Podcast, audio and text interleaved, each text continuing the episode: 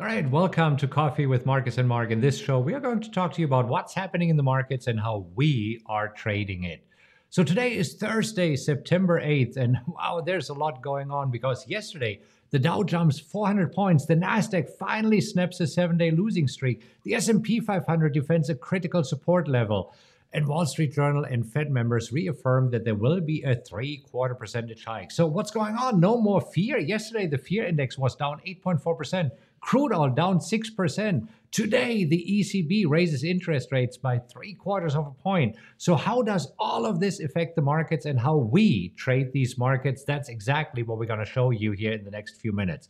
So there's a lot to talk about, and we'll get started in just a second, but I want to make sure that we get formally introduced. Hi, I'm Marcus Heidkutter. This super smart guy over there is my head coach, Mark Hodgson. We are real traders who trade live accounts pretty much every day. So therefore, we have a lot of trading experience and we are showing you how we trade these crazy markets. So we know our stuff and we're not afraid to tell you like it is. So if you're looking for some honest insights into the fascinating world of trading in these crazy markets, you are in the right place. So talking about crazy markets. So Mark, yesterday, hey, what do you know? We snapped finally a losing streak, and uh, the Dow was up four hundred points. What's happening? Yeah, snapping that losing streak with authority. I mean, gosh, uh, nice little move there, up two percent for the NASDAQ. The Dow you mentioned was also up higher. Um, what, what's that? It, uh, one point four percent. Yeah. So nice little comeback. Th- does it mean that the pain is over, Marcus? Uh, we're, we're not out of the woods yet, but I mean, this is where it was definitely an oversold move. I mean, looking at the NASDAQ, we had a seven-day losing streak, and we talked about, we haven't had a, a losing streak that long since, what, two thousand fourteen, two thousand sixteen, something like this. So it has been quite a while. So, I mean, at some point, markets need to stop falling here. We're not out of the woods yet, but it's good to see that the S and P Uh, is defending the thirty-nine hundred level that was already significant a little bit earlier, also here, and it seems to hold up pretty well. It, it, it does, and uh, even popping uh, above four thousand today. So uh, a little indecisive today, opening lower and, and kind of, uh, you know, trading in a little bit of a range, but uh, right now uh, making session highs and a nice little, nice little move. Yeah. And uh, we talked about it. I mean, we don't have a whole lot going on on the economic calendar. If you look at it, it it's mainly Fed members speaking. Next week will be the busy uh, one because this is where we have C P I data being released. That's one of the key inflation reports.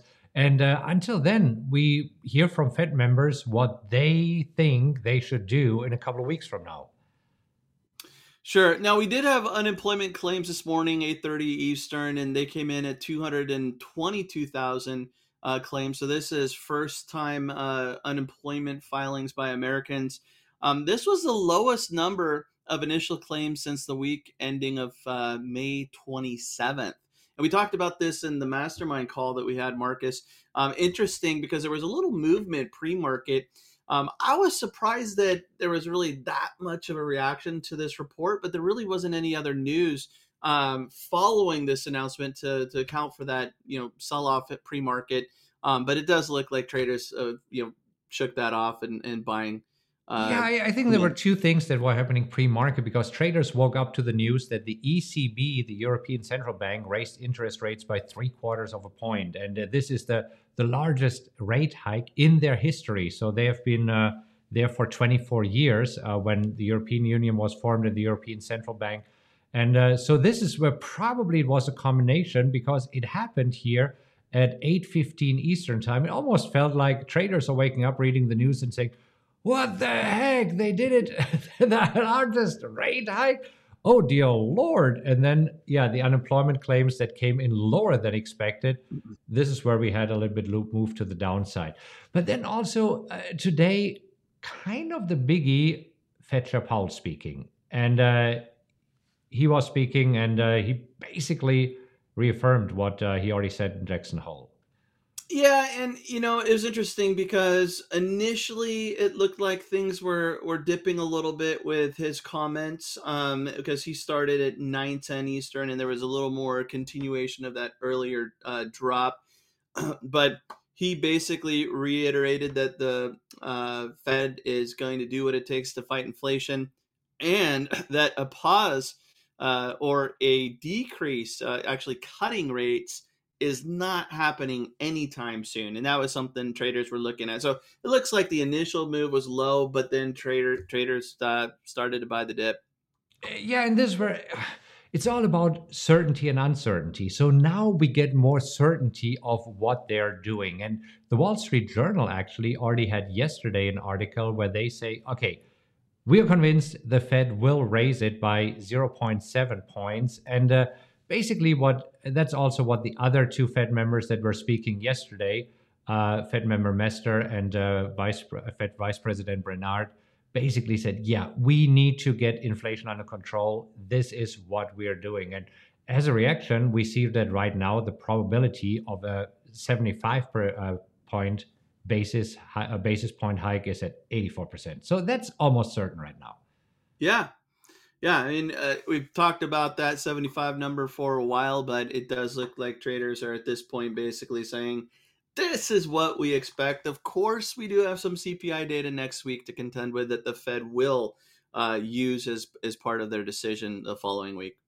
But but I think one of the uh, important thing is also, okay, is a one percent rate hike on the table? Because this were, were, there was some speculation when Powell used these strong words like, we will do whatever we need to do. That, okay, is he pulling out the big guns? Is he pulling out the bazooka? And is he shooting here with a one percent uh, rate hike? But that's still off the table. I mean, at this point, nobody, zero percent, are expecting a one percent rate hike.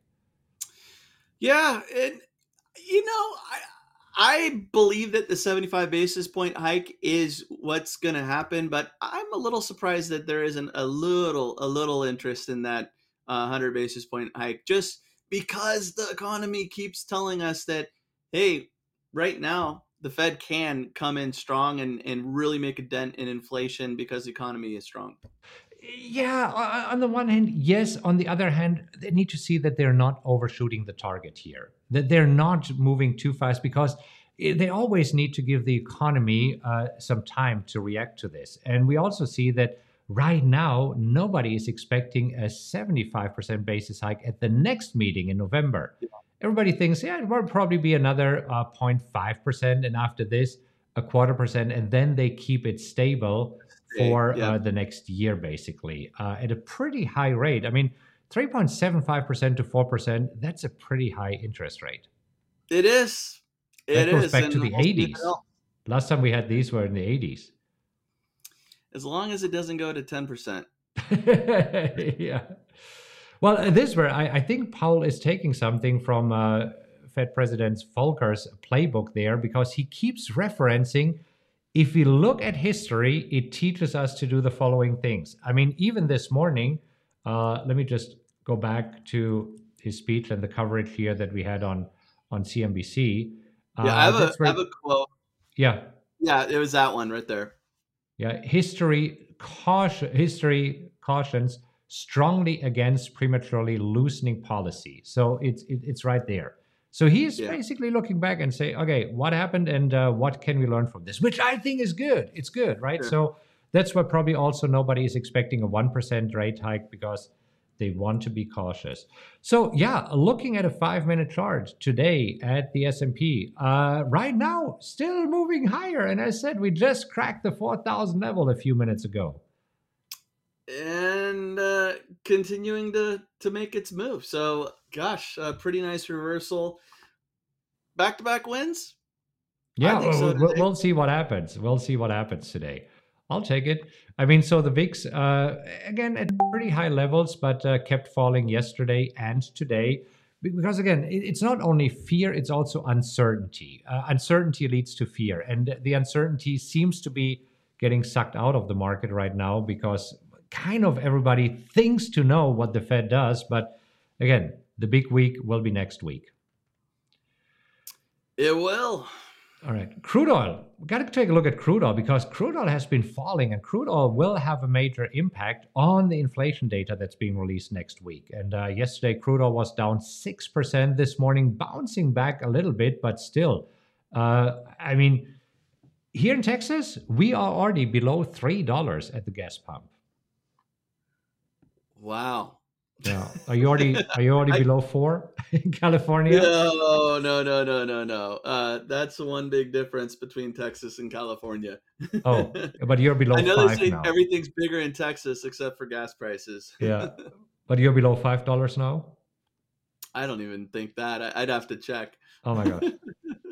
All right, so uh, let's take a look at uh, some of our trades, because uh, today uh, what was pretty interesting. So today we did something that I want to talk about. So gold, uh, first of all, gold, we got assigned at uh, fifteen. Let me zoom in here a little bit.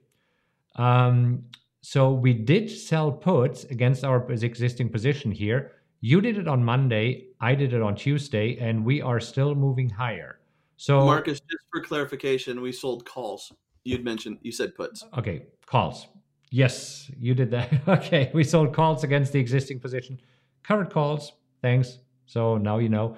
Uh, so this is where uh, we are moving higher. So if we are closing above fifteen tomorrow, and right now we are trading at fifteen fifty-two, uh, we will get called away. Uh, so we will not make any money on the shares, but we will keep all the premium that we made earlier when selling puts last week, and then also uh, right now when selling calls. Now, Google, that's what I want to talk about, because uh, that's quite interesting. So there's always a, a decision that you can make. Okay, do you want to get called away, or do you want to roll it out another week? And this is where we looked at it this morning. So uh, for Google, you did not get assigned. I got assigned at one oh eight. This happened last week. So on Tuesday, I had shares of uh, for Google uh, for one oh eight in my portfolio. And yesterday I was selling the one oh nine call against it. So let's take a look at this for a moment here, Mark. Uh, let me actually collapse this, because we're looking at uh, selling calls. So I, I was doing this, and I, I got a dollar, which is really, really good. So I got six hundred dollars right away. And if Google would be above one oh nine tomorrow at the close, I get called away and I make an additional dollar uh, on the shares. So this is for six hundred shares, would be an additional six hundred dollars. So the six hundred dollars from selling the calls plus another six hundred dollars is twelve hundred dollars. But then we saw today that Google started moving, right? Absolutely. And and so uh, it opened around one oh eight. I actually had sold the one oh one puts for this week and then closed those at eighty-four percent. And I was looking at maybe selling puts again with that lower open. But when it started to rally, the idea of rolling for next week's made sense, right? Because when you roll, first you have to ask yourself, do you want to own those shares for another week? If you don't, don't roll. Don't get blinded by premium. But in this case, you were happy to own Google for another week. And the question was, do you roll to the same strike? So rolling out, buying back the short call that's expiring tomorrow and then selling next week's call for the same strike. Or is it possible to roll out and up, which would be lifting the strike, selling a higher strike, so you can make some money on the stock as well? Exactly. And this is where this morning we plugged it into the calculator. And I saw, oh, rolling it up, first of all, rolling it out to next week and up by another dollar to the one ten, I could still get eighty cents, which would give me thirty percent annualized. So that's what I did. And here is what effect it has on the position. So I bought back the one oh nine that I sold a couple of days ago. I think it was on Tuesday, or maybe it was yesterday. Don't know, this week. And then I sold the one ten, and I still got paid for this. I still got eighty cents. Now, here's how the dynamic changed. Now I can make one thousand six hundred eighty dollars if Google closes above one ten by next Friday. So as you said, I'm owning Google for another week. So this is where I needed to make sure that I'm comfortable owning Google. But yes, I did. And uh, so I just increased my profits, if you look at this, from twelve hundred potential profits to sixteen hundred, which is uh, a pretty solid uh, thirty percent increase, thirty-five percent increase in profits. Yeah, I mean, not too bad. And uh, what we like to do is, if we are rolling out, try to get sixty percent annualized. And I don't think you were at the sixty percent, Marcus. Was it about a buck twenty on the the roll something out? Like this. Again, usually when we are just rolling out and not rolling up, we want to see sixty percent, because otherwise yeah. if you only see thirty percent, we might as well just keep selling puts and establish some new positions here. And uh, yeah, you're right. I don't think I was just there. I, I wasn't actually looking at it, because when I can roll up and collect here an additional six hundred dollars on the shares, I'll be happy to do that. And uh, this is where I wanted to make sure that I still got my thirty percent. Yeah, and I, I really like this, because you were able to get the thirty percent on the premium credit. That's guaranteed. That's yours to keep. If you just rolled out, you would have been able to bring in a little more premium. So you get that as a guarantee. But especially with Google, I mean, this is a stock that you're okay owning.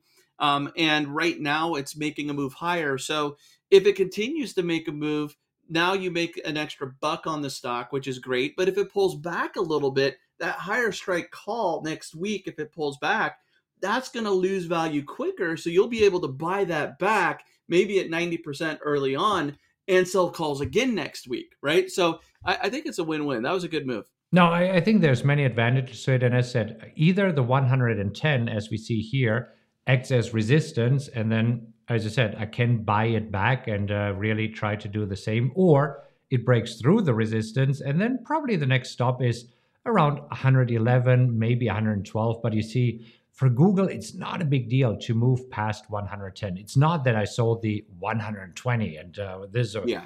I don't know, pie in the sky and never going to happen. Sure. So, looks good to me. Yeah. Uh, let me just ask you before we continue, is this helpful at all when we are showing you what we are doing here? Because if it is, give us a like, then uh, we can talk more about these topics and uh, show you more of what's happening here. But yeah, this was an, an opportunity here this morning, which we really liked. All right. Uh, well, I actually did a video on this. So if you want to learn more of how to roll these call options, take a look at this video here, uh, because this uh, explains it in more detail, but uh, this was a really, really good example. And then we'll be back tomorrow, and maybe tomorrow we have another example uh, for rolling our gold calls. We'll see. Happy trading, everybody.